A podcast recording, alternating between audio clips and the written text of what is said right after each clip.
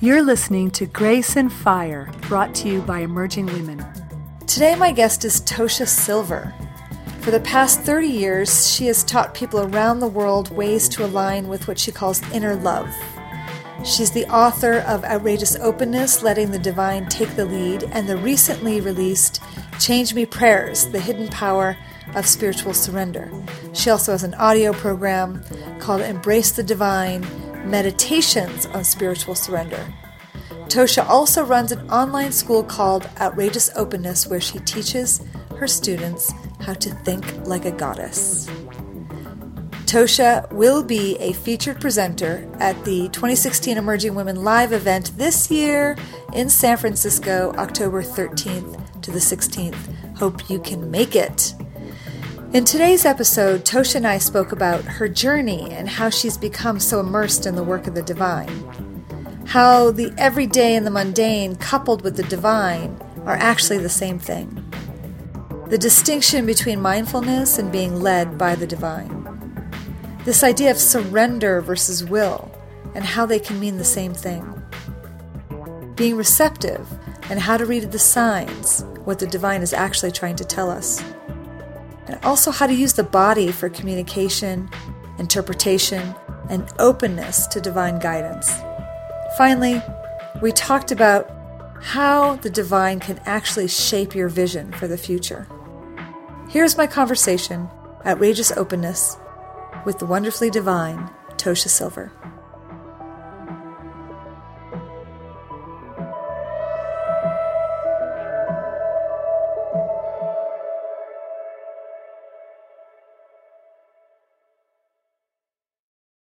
Okay, welcome Tosha. Hello. Hi, nice to be here. Yay. Now you are in Northern California. Yeah, I'm in I'm near Oakland. Okay. Nice. Well, I'm super excited to talk to you. I think that the whole topic of surrender and specifically to the divine is near and dear to my heart. And anytime I can get more practice and more perspective on that, I'm super grateful. I feel like right now in my life, I'm in the middle of needing a tune up specifically in this regard. So I'm ready to dive in. I wanted to start with just a little bit about you and your story and how you came to be so immersed in this work.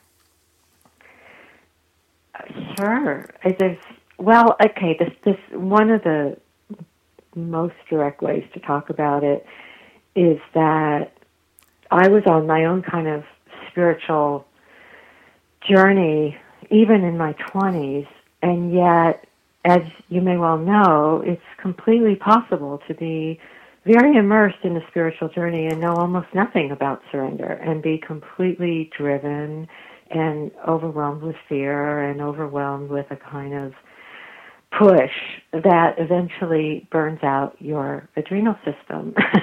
and yes. that's really what happened to me in my 20s. And at the time, you know, was, I write about it in, in the first book, in Outrageous Openness. You know, it was mystifying on one level because it's like, wow, I've been meditating, I've been doing yoga, I've been doing all these things, but the inner letting go had really not happened at all. And that's, as I say, not that uncommon. And I ended up, you know, by the time I was 30, very, very sick, and my whole adrenal system had sort of collapsed. And during those three years when I was pretty much bedridden, I had a lot of time to think. And you know, it really became that issue of uh, no other way to say it that that the true spirituality is the letting go. It has nothing to do with you know giving the universe shopping lists of the next things that need to occur or of having a vision board of all the things that are wanted in order to be happy that mm-hmm. all of those are tricks they have really nothing to do with what I would call true yoga, which is yoking yourself to the inner divine. And it's like once you do that inner yoking, which I guess for me I had no choice because I got so ill, then something very different happens. And it isn't passivity, in the least, it's the subtitle of the first book is letting the divine take the lead, and and that is honestly when the all the agendas and all of the subtle manipulations and everything that we're taught to do by the culture. It's not because we're crazy. The whole culture is that kind of push, push, go, go. Once those things begin to be offered, I think offering is sort of the key to the story. As they're offered, then the right actions begin to emerge spontaneously themselves. And it was just all stuff I had to learn really to get well and yeah. how to um, how to live. It was a whole different sense of identity of letting the actions come through, offering myself to the universe to use me, as opposed to how do you use the universe to get what you want, which is pretty much the orientation of the culture. Right. You know, we have a, our audience um, is very much in what I call this emerging space. So there's a lot of fire, there's a lot of catalyst energy and women who are they're either you know starting businesses or scaling businesses or they're in leadership positions or they're in between successes but the commonality across all industries and positions in their career is that they want to live a life that is in alignment with the truth of who they are and yeah. when you have that you know, connection on the inner, it just becomes like a fire. Like you can't not do it. And there's an energy mm. and a ah. And, and so I'm curious because when that energy comes forward, it's a huge amount of creation. These are not people that are ready to go and, you know, do a month retreat in a cave, so to speak, or yeah, even meditate yeah. for two hours a day or one hour yeah. a day. So, um, all of those things are hard when you're with this creative energy. And I'm curious to see how this all fits in with that. Oh, I think it very much fits in because I don't think any of this necessitates running off to a cave in Nepal. It's, it's right. I'm such a practical person and, and really love sort of spiritual practi- pragmatism, I would call it. And mm-hmm. so actually, I always joke about this that a lot of the things that are in both books, you could practice standing in line to make a withdrawal at the bank. You could stand in, you know, you could be driving on the freeway and you practice them. There, you don't even necessarily have to have a meditation practice if you're not ready for that. It's really an inner, an inner orientation.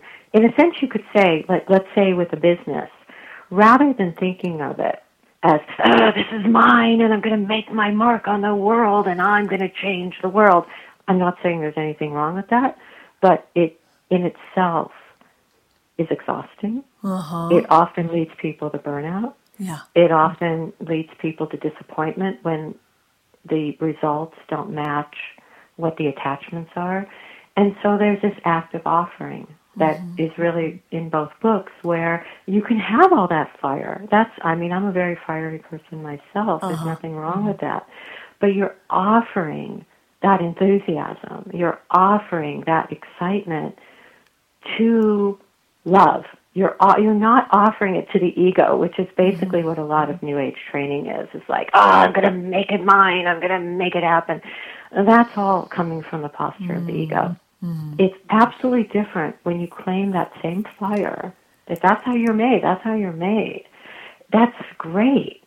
And you literally are offering it to the highest, and you're saying, I'm now giving you this vision, and now you're really saying to the universe, let the doors that open open. Let what needs to happen happen. Guide my steps. Guide my way. This is a an eminently practical way to live. It is, mm-hmm. yes, the opposite of a culture that says you do it, you make it happen. But what's ironic is I found it often opens doors that never would happen from the ego in a million years.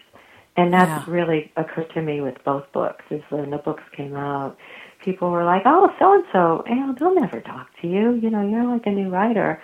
And I would just say, "Really?" Because the books are offered, and the divine can open any door if it's meant to happen. So it's not my push, my business, my thing. It's like it's a very different surrender that allows room mm-hmm. for all kinds of surprises. And it also means that when things don't happen, they're either meant to happen later or they're not meant to happen because it's a different route. You're not carrying the burden of what I would call doership, that burden of it's all mine and I'm either a failure or a success based on what my ego does. You start to get shown what to do from the intuition without that exhausting attachment. Right.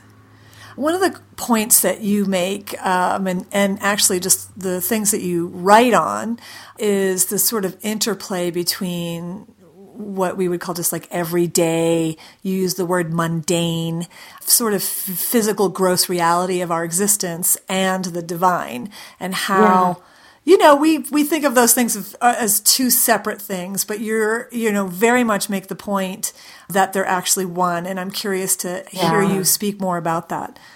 Yeah, that's a great topic, I think, because I always laugh, you know, when when people will say, "Wow, you know, I have to go do something spiritual. I have to go to a yoga retreat," and then they'll come back and they're like, "Oh God," and now I'm in my daily nightmare.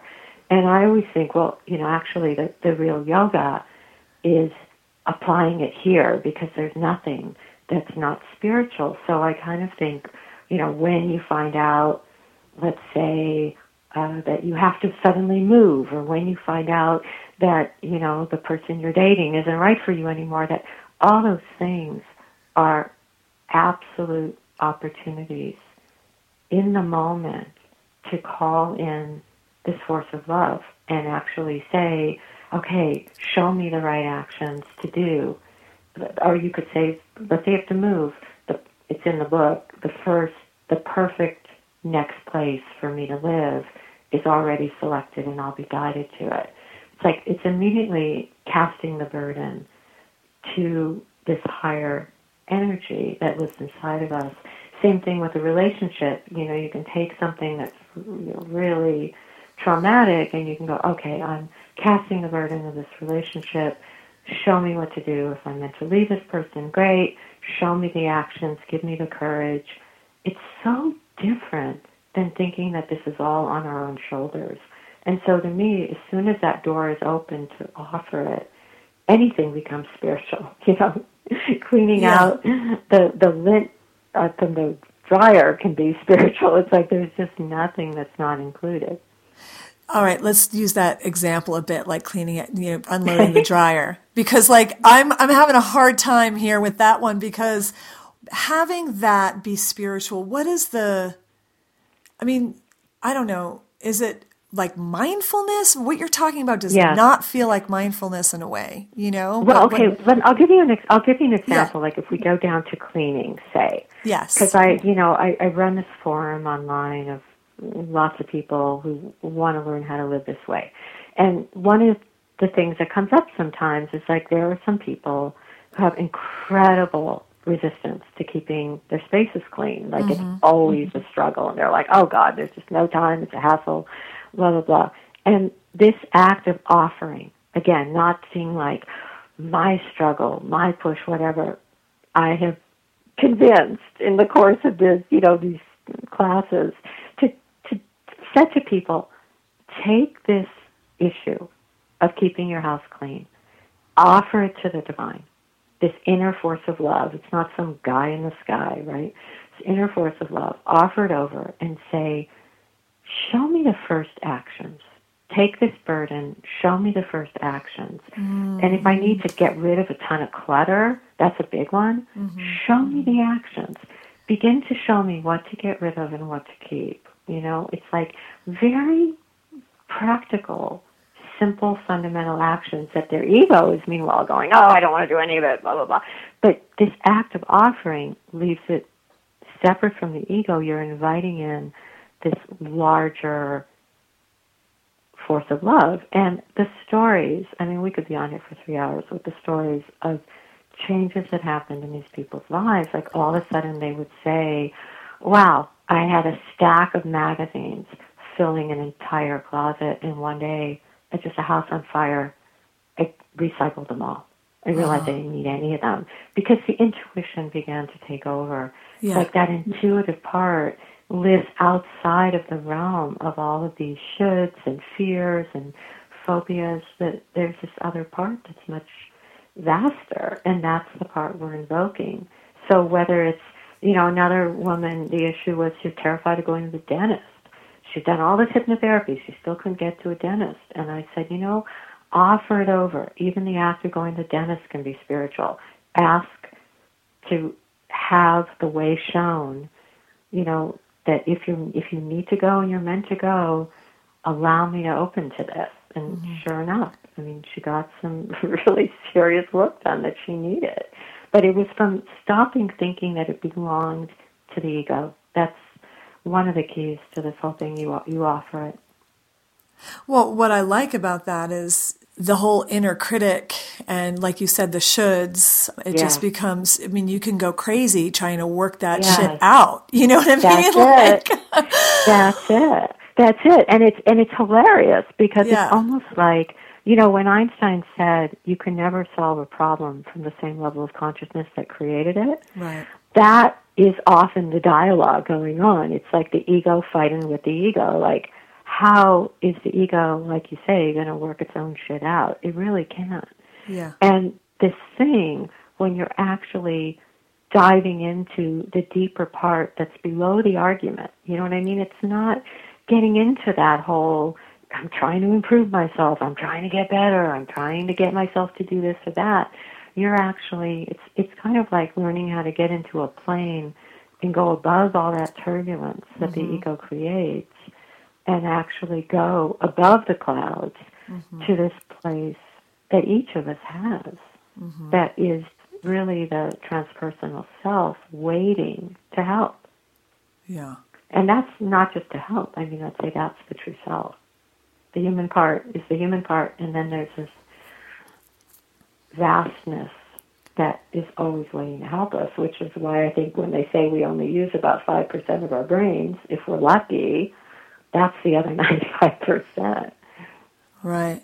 Well, I want to dig into that a little bit. That's kind of on my list where you um, again here's the the sort of mundane. I am a human being. I do have this incarnation. I am yes. i have unique personality um, yes. which which what i love about your stuff is that you embrace that.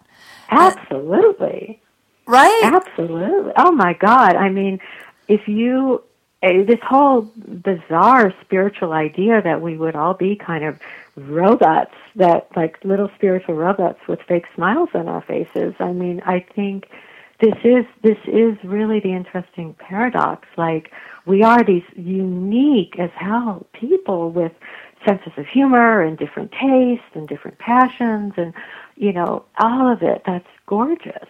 And then there's also this transpersonal self that can be embraced. Like like we're really both yeah and i think you often get either you know the new age world only embracing the human or you get spiritual uh, paths that sometimes erase the human uniqueness.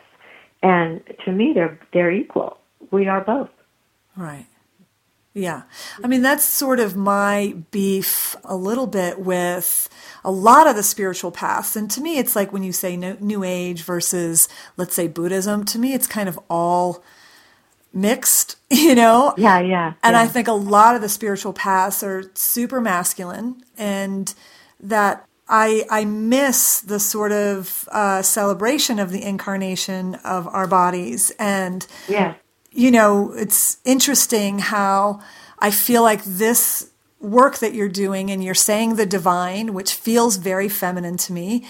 And it just feels like there's a new opportunity for a spiritual evolution that has more of the divine as the lead. And I'm not talking about going out into the woods and we're getting naked and we're banging on the drum and we're, you know, invoking the goddess and that's all uh-huh. good. Love that. But I'm just talking about from an inner evolutionary perspective. It feels yeah. like we've skipped the body, we've skipped the we realm, we've, you yeah. know, so yeah.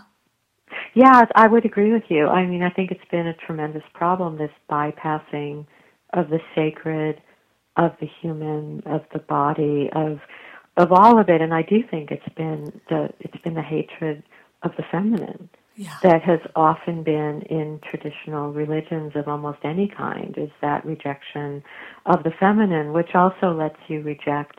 See, so many, so both, both of these books, they obviously have a huge piece that's about receptivity. Yeah. Even though, and to me that is a piece of the feminine, Mm-hmm. even though part of it is also, you know, inside every woman is also the masculine, and Sure. so we're all both, right? But I, I couldn't agree with you more. I think, I do think times are changing. And, you know, even w- four years ago when I was first putting the first book together, in four years, it's like the number of people that have reached out and said, I am so ready for this message. Yeah. They can feel their own internal clock. You know, not the baby clock, but like the Yeah. awakening clock going, hey, this is inside me. I don't need an authoritarian structure telling me what's okay to feel or not feel. I need to tap this on the inside. Yeah, you know, it's interesting because, oh God, we're going to get a little nuanced here, but I love it so much that the whole idea of surrender, one could argue, right, which has is a spiritual principle that's been around, you know, I mean, gosh, you could just ride that all the way to the top, right? I mean, so Yeah. But th- what you're bringing into it is that's not the end of the story here. Like it's surrender, receptivity. sur- It's a super connection based um, spiritual practice. It's not just surrender. It's like I'm looking for signs. I'm listening. I'm trying to, you know, communicate in a way. And Yeah. um, that to me, to keep that in a place that's in that, you know, sort of, you know, co-creative without getting into this visioning and manifesting That's world is tricky business. Well, it's it's really how, how can I say this?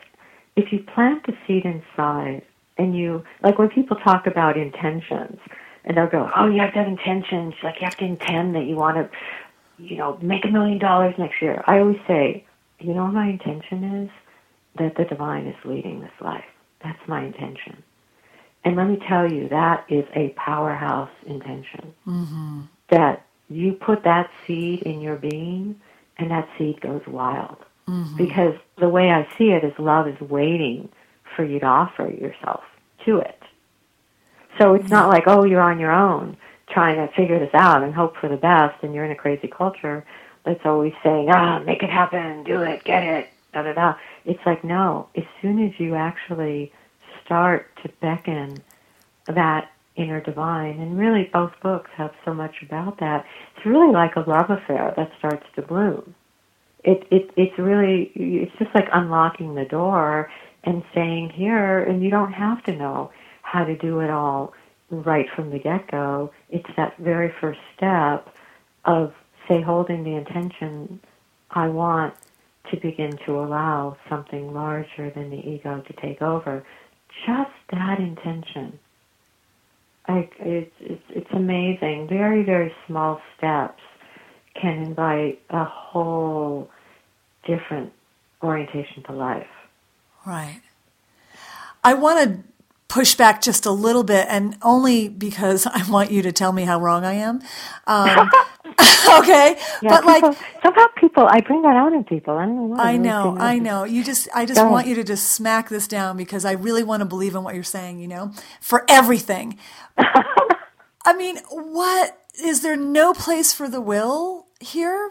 I mean, I can't imagine like just when I think in terms of emerging women.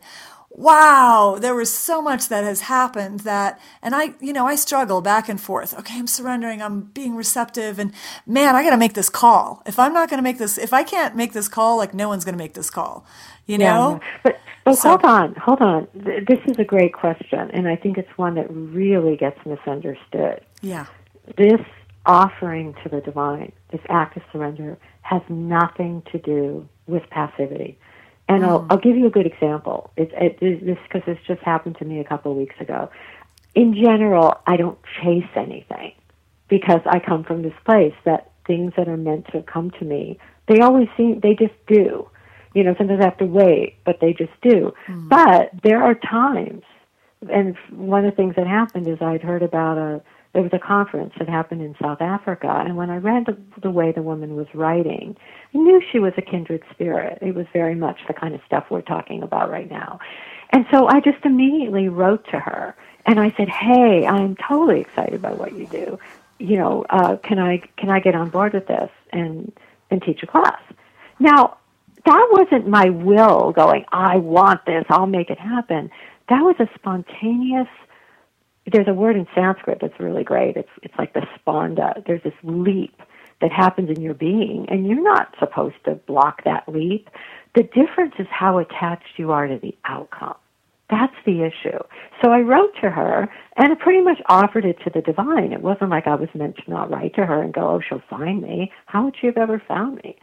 So I wrote her and it was offered to the divine and it was one of those things like 10 minutes later from South Africa. She's like, whoa, who are you? Yes, yes, yes. So that was it. Now, if she'd never written back, I wouldn't have like been stalking her, going, I need to be on your thing. I was like, okay, you know, maybe I would have sent one more down the road, but it's you start to follow the leads. And it has nothing to do with not taking the right action at the right time, but you're not attached to outcome. You start to realize the attachment to outcome is what causes the suffering. Okay. Once you're once yeah. a business, let's say using the larger picture of the business, once a business is offered to the divine and you're really saying, let the highest occur, especially if it's a business where you have other people will they'll benefit from your business like let's say what you're doing i mean women everywhere are benefiting from this right so you're offering the entire thing and then you're saying the right actions are shown at the right time for the highest good every true need will be met then you're not coming from all that scarcity that as you know, infuses so many people like, oh, what if it doesn't work? And what if my bills don't get paid? You're constantly saying every true need's going to be met. You're, you know, one of the concepts in the book is you're aligning with divine source, which is the principle that abundance doesn't come from this person or that person. It really comes directly from this source of love. So if you're calling that into a business and then you're saying every door that needs to open opens, you know, you start to feel when to act and when to wait. And there's nothing, I guess I would say, to chase. It's a very different way. And, you know, it's ironic. It makes me think of that story, as you probably know, how so many women don't get pregnant until they stop being yes. complete lunatics. I mean, that's yeah. to me the consummate metaphor for it. Yeah. The number of women when they're running around beating their ovaries to a pulp nothing happens. The minute they're like, oh, fuck it, I'm never going to be pregnant, let me just relax. Pregnant. Yeah. It's like same thing with relationship. So many things just can't come until the force and the push is relaxed. Yeah. And a patriarchal culture that's all about fear and push and get and chase, that's a radical message but it has nothing to do with passivity. Right.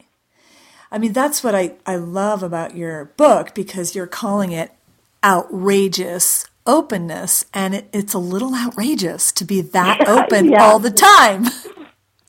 yeah. But you know what's what's kind of funny if you think about it is like so many people find these books because they just can't take the suffering anymore. Yeah, they've course. either burnt themselves out to you know, a little ember, or they get really sick like I had. Something happens, they just can't take the stress anymore yeah. of carrying the burden, and they deeply want a genuinely spiritual way to live. Like their soul just rises up. I would say the human part is always there, but the soul rises up and says, "Oh, good God, you got to give me another way to live." Yeah. Yeah, I mean, I, I feel that, you know, not only is it, you know, providing reprieve from that lifestyle, I feel like it's even a step further, and I know you feel this way too, but it's actually a superpower. That if you are starting a business, you know, you're getting your financial person, you're getting all these, you know, great connections, but you also want to be doing this kind of work too to just make sure you're getting all of the synchronistic opportunities and magic and you're paying attention. Yeah, I mean, in a sense, you could say that what's again, I, I would almost say that the what starts to happen is that you're inviting the inconceivable in because even when people are coming from that manifesting thing and they're yes. oh I need this I need that it's still very limited it's mm-hmm. only what the ego can conceive of mm-hmm. and so mm-hmm. when it's actually offered and you you you know so often I'm really just saying to the divine pure like let whoever needs to find my work find it period. Like that's my marketing campaign. You know yeah. let whoever needs to find my work find it. Let whatever doors need to open open. I am willing. Mm-hmm. and it, it's like it makes things so it's funny when uh, I was first starting out with doing this. I remember I was talking to a PR woman, and she said, "You know, you need some friends in high places." She goes, "That that's what opens the doors." And I'm like, "I do have a friend in a high place." right. You know, like that you have the ultimate friend in a high place, and that is completely different way of understanding this you don't have to go in and start trying to manipulate people to help you mm. because the doors that need to open are going to open. Right. I'd love to get a little into the technical part of the work. Um, yeah. And maybe we could start with surrender and then I want to talk about receptivity. And sure. actually, how does that work? When you say surrender, what do you mean? I would say it goes back to the um, concept of offering that I was talking about earlier. That, okay, you figure, let's use the example again of a business. Everything in a culture, as we have, is saying, that's yours. Hold on tight. Make it happen. Right. You go. You force it. It's all coming from the belief system that that business actually belongs to your ego same thing. I can give you. you know, sometimes it's easier to talk about. I'll, I'll, I'll tell you what just happened to somebody I know with a house she wanted to sell. She owned a house. This thing has been a burden. She had a divorce. She wanted to get rid of the house. Nobody was buying it. Nothing was happening. She offered the house to the divine, and she really said, "The perfect buyer for this house is already selected. They will prosper from it. They will benefit from it." They will, you know, the, the person who needs this will find it and they're already selected and I'm open to being shown the right actions at the right time. That was the act of surrender regarding that house. Now, sometimes just doing that, you literally have to do nothing and the person like walks in out of the air. But for her that didn't happen and she just started to listen to her body and she suddenly just got out of nowhere this she never uses Craigslist, and she just got this intuition. I'm sticking this thing on Craigslist. It sold in 48 hours on Craigslist. Wow. It was like, you know, but it was just the kind of thing that's not conventional wisdom. She never got a broker. She didn't do any of the shoulds. It like frees you from the tyranny of all the shoulds and all the workshops of what's the right way to do it and blah, blah. She did it. That's why, like you say, it's outrageous. She simply followed her gut. Right. Her gut sold the house on Craigslist. But this goes yeah. beyond just following your gut because you can follow your gut and still think the outcome belongs to the ego. Oh. So this is radical because she really had to say, "This isn't my house. This this house is now cast to the divine, and let it have the highest outcome." And the woman who bought it was thrilled to death the woman who sold it got exactly the amount that, you know, really served what she needed. It was just all mm-hmm. kind of seamless. And I'm not, you know, it's those things you, you learn to practice that way. That's it. Yeah, that's what I'm kind of getting at because on the surrender side, um, first you just need to kind of say the words, right? I mean, even that's just hard. Like, in, you know, okay, this is not my house, right? Well, well, but yeah, and I think sometimes you have to find like that's why I really wrote those books because this is this is going to sound weird. You know, when I'm sure there's some of people course. listening to us talk going like, "Are they on crack?" But you're not. It, it's it's it's a practice that is that's deep in both books. So I would kind of say if it's a brand new to somebody, at least pick up the first book. I read just open this. You start to get a sense of it. But yes, you're you're getting uh, the what you're doing is you're moving out of the trance that everything belongs to the ego. Right. And the truth is, if you die tomorrow, sure that house is sure not going with you. Uh-huh. And and it's like that's really the consummate illusion. Is you get people saying that all the time on their deathbed. It never was mine. It's clearly not going with me. Yeah. Now it doesn't mean she didn't get to keep the money when the house sold. This is very practical. Yeah. This is just the release of all that grasping and attachment. And you know, uh, one thing sometimes I'll I'll say to people like if you take your hand right now and you make it a fist and you think about what it's like when you're gripping something like, oh, I can't lose this person or oh, I can't lose this job. And then you can see your fist, nothing can come in. If you open your hand into a posture of receptivity, that's literally the meaning of what we're talking about. You're opening, you're releasing the grasp. There's actually a Sanskrit word for it, aparigraha, which means non-grasping. Mm. And it's a yogic virtue, non-grasping, learning to let what wants to come come, learning to let what wants to go go. I mean, these are like a lot of the ideas in the books actually come out of really ancient yogic texts that are just all ideas we're not taught to live anymore. And Mm-hmm. you can make them very modern and contemporary. You know, otherwise, what good would they be? And so that's what it's doing is you're you're opening the hand so that what wants to come can come and what wants to go can go. And it takes practice. Yeah. That's why that's why I started the forum because so many people wrote after the books and they were like, I need to practice this. I don't have anybody around me that knows how to think this way, and so I I started the online community. But really, anyone can learn to do it over time. Well, the thing that I like and how you were explaining that, both in terms of the hand and the gut, is that there seems to be a somatic component to surrender. Mm, yes, yes, absolutely. And you, like for me, I, I feel like I'm really drawn to that because it's one thing to be in my mind, which is, I think, a great first mm. step to kind of mm. gather around that perspective that, okay, this I don't own and I want to hand this over. But until I actually really do it in a physical way, I'm really kind of stuck in the brain's version of surrender. Yeah, I love what you, I love that you're bringing that up. I mean, one way to do it is literally um, to sit, like to think of something that you're deeply attached to. Sometimes I'll do this, and I'll sit. I'll put my hands on my stomach because the stomach is so often the part that clenches around the second and the third chakras. And I'll put my hands on my stomach, and I'll just breathe into my stomach, and I'll say, you know, this topic is now offered 100% back to the divine for the perfect resolution, for the highest outcome.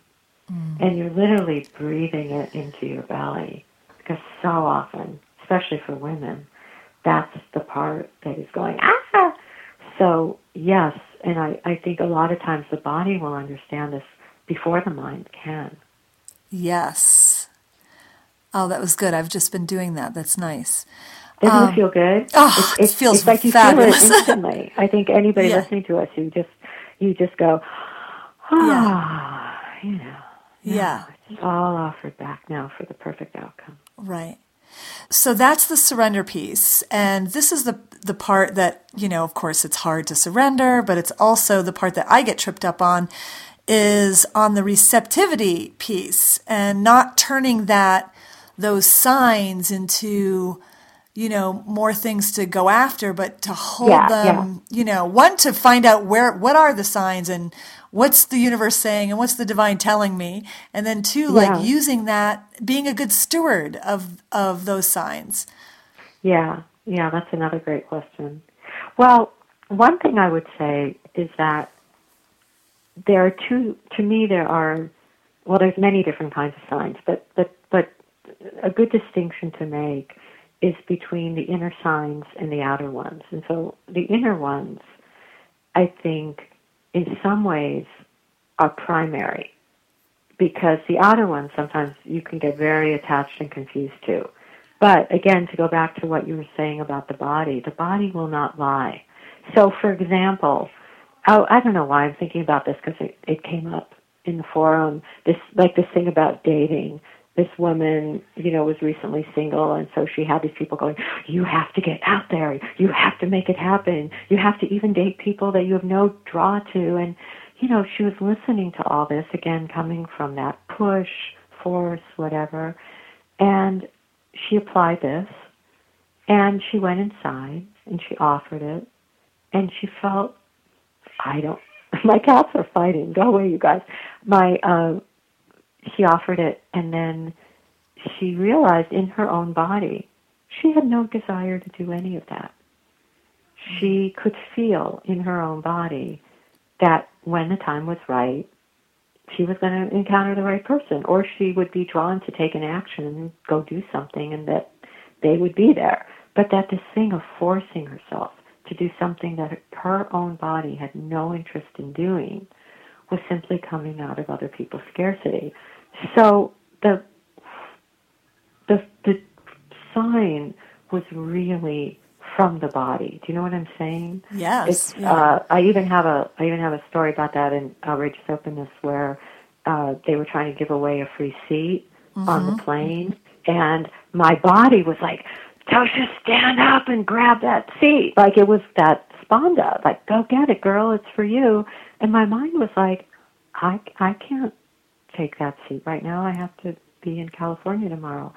So it was, and it turned out that really the universe was trying to get me to take the seat. It's like the body so often knows, and we're trained over and over to ignore the message. So the whole piece of the signs is somatic and is going back in to listen to what your body's telling you.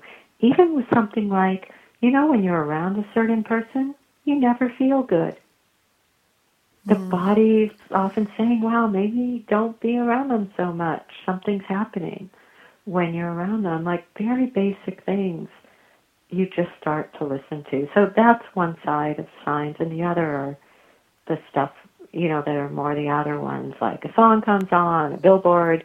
And I think those, over time, you really start to take it with a light hand. You know, like you don't like you're saying, you don't grasp onto it and go, oh, no. Because truthfully, if it's a true sign, it will bear fruit.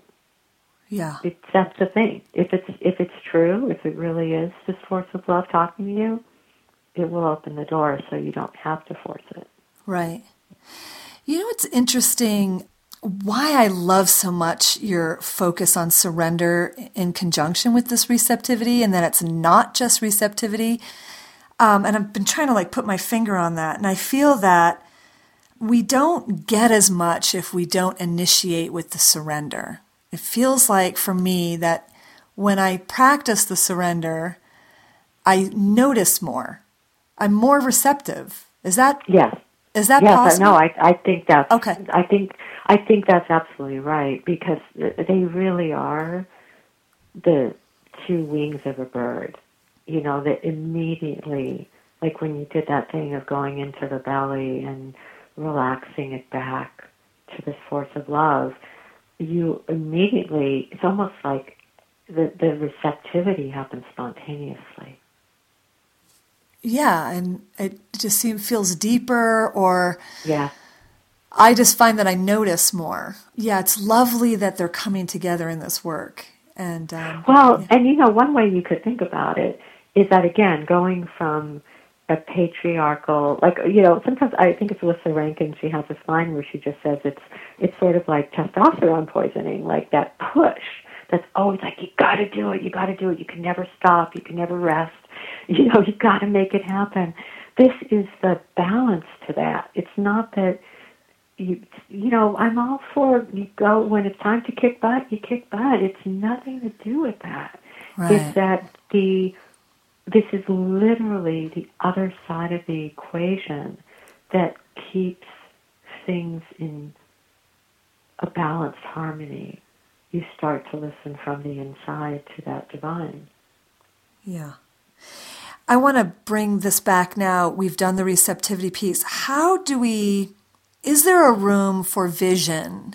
And again, I, you know, we've already talked about manifesting and vision boards, and that's yes, not really yes. what I'm talking about. But yeah, I feel like as women in particular, I feel like our vision, we limit our visions. You know, I do this yeah. myself, and I'm I'm really stretching myself to have a bigger and bigger vision, both for emerging yeah. women, for my life, and how can we be receptive and use the signs in a way that you know, consciously creates a vision that may be beyond our wildest dreams or bigger than we thought. And, well, I think again, it's kind of funny. Once I was talking to uh, somebody, some interview, and and the person said, "You know, every road goes back to offering, doesn't it?"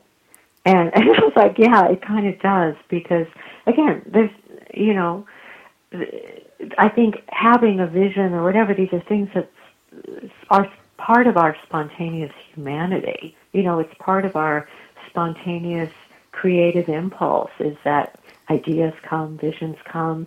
That's all beautiful. I think the difference is the clinging to the outcome, the forcing of the outcome, the suffering that says, and here's my vision and why isn't it happening fast enough? And it's not the vision itself. The vision itself can be a very pure thing when it's offered to this source of love, then a kind of patience starts to come in about the unfolding. Uh-huh. Because you see what I mean? It has no, you know, if if you were a human with no vision, it would be a very boring life because right. look, it's it's like that birthing is always trying to occur, but sometimes I think it really is going back to that metaphor of childbirth is really interesting because you think, okay, when somebody, I never had kids, but when somebody had a baby, you're not going in there and going, oh, and I'm going to make it happen. Like there's something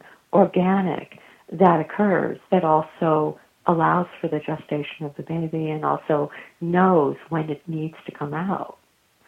And we're not taught that same approach to vision. It's it's taught as like it belongs to the ego and it's a project and it will I will make it occur and then maybe I'll uh, that's one way to look at this is you could say uh, that's why I don't use the terms co-creating because a lot of co-creating as people use it is it's my vision belonging to the ego and God's going to kind of be my bitch and help.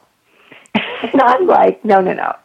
You're actually offering it to this force of love, saying, here's my vision. I'm offering this to the universe to show me all the actions for the highest outcome for the good of all. You know, it re- also removes it out of that selfishness and really puts it into for the good of all. Yeah. Yeah, I mean it's you, it's relentless. You've got to be relentless with this stuff. Sounds well like... but here's the, here's here's the thing, Chantal. It also really becomes fun. Yes. Like I, I really just have to say Tell that. Tell me more about that. well, I'm just a, I'm a really playful person, and I mean that's why I was really laughing when you were talking about some you know standardized spiritual groups. Yes. I was like, oh yeah. I mean, I'd sit there kind of rolling my eyes because I am a playful person, and so what starts to happen the more you're inviting in this force of love to engage with you in these very practical ways whether you're like standing in line at Walgreens, I mean, wherever you are, you're making this constant invitation. It it is very playful, oh. and you just start to view your life in such a different way. Partly because the burden of carrying all these desires and plans and things, this burden is so exhausting. How could you even have fun? And and the other part is that you start to begin to see synchronicity everywhere. You just start to see the lineup happen a lot. And in some periods, you offer something over and nothing happens. And you start to trust that it's because things aren't lining up yet and you're in a period of gestation where you need to just wait. But you really start to feel yourself in a relationship with what's called the Shakti. I mean, in India, it's the Shakti, and it's the this force of the divine that is the goddess birthing everything. And yes. it's like she's waiting to engage with you, but can't really come without an invitation. Right. So beautiful. Well, thank you so much. I mean, I, I feel that, I don't know, the timing right now for your work is super ripe and it's so practical. And I've been playing around with it, knowing, you know, um, since I've read the book Outrageous Openness, and the the prayers are fabulous too. Um, oh, thank you. Very practical, um, and I've you know haven't dug into those. But you mentioned your forum. What other ways um, can I would say as as we're casting off right now? Can yeah. you help you know besides the books um, your forum is on your website yeah you know if people go to the toshasilver.com website there's just a ton of stuff there there's yeah. a forum that they can join there's actually about 30 recordings on all these different topics like opening up to your intuition more and you know learning how to offer. There's actually a whole course on how to do the offering, and there's one on how to work with strong desires. I mean, there's a ton of courses and recordings. And also, if people go to my Facebook author page, yeah. then uh, and they like it, I'm I'm on there more than I should be. Oh, it's funny. yay! It's that's like great. when whenever I really have something new that I'm writing, I usually just try it out there. So there's a lot of writing that ends up on the Facebook author page. Oh, that's wonderful.